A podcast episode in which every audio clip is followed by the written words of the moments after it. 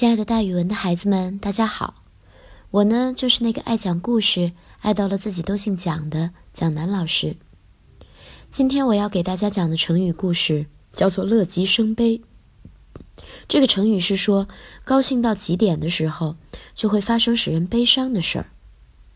战国时期，齐威王通常通宵饮酒作乐，不理朝政。楚国趁机出兵进攻齐国。齐王派淳于髡去赵国请来救兵，才解了齐国之围。之后，在庆祝淳于髡搬兵有功的宴会上，齐王问淳于髡能喝多少酒才会醉。淳于髡回答说：“我喝一斗也醉，喝一担也醉。”齐威王不理解他的意思，又问道：“先生喝一斗酒就醉了，那怎么还能喝得了一担呢？”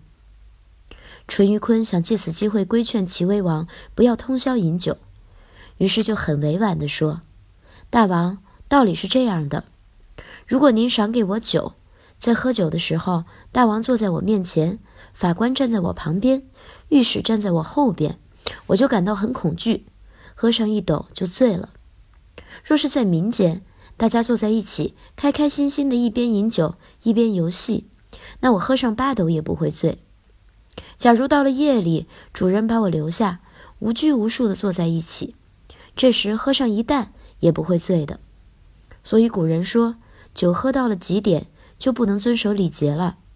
人也是一样，人快乐到了极点，通常就会发生悲哀的事情，就不知道原则是什么了。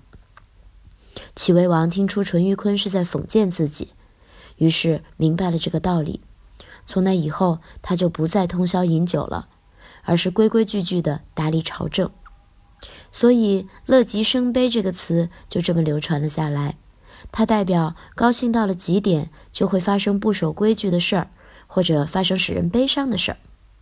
好了，孩子们，今天的成语故事就给大家讲到这儿，咱们明天再见哦。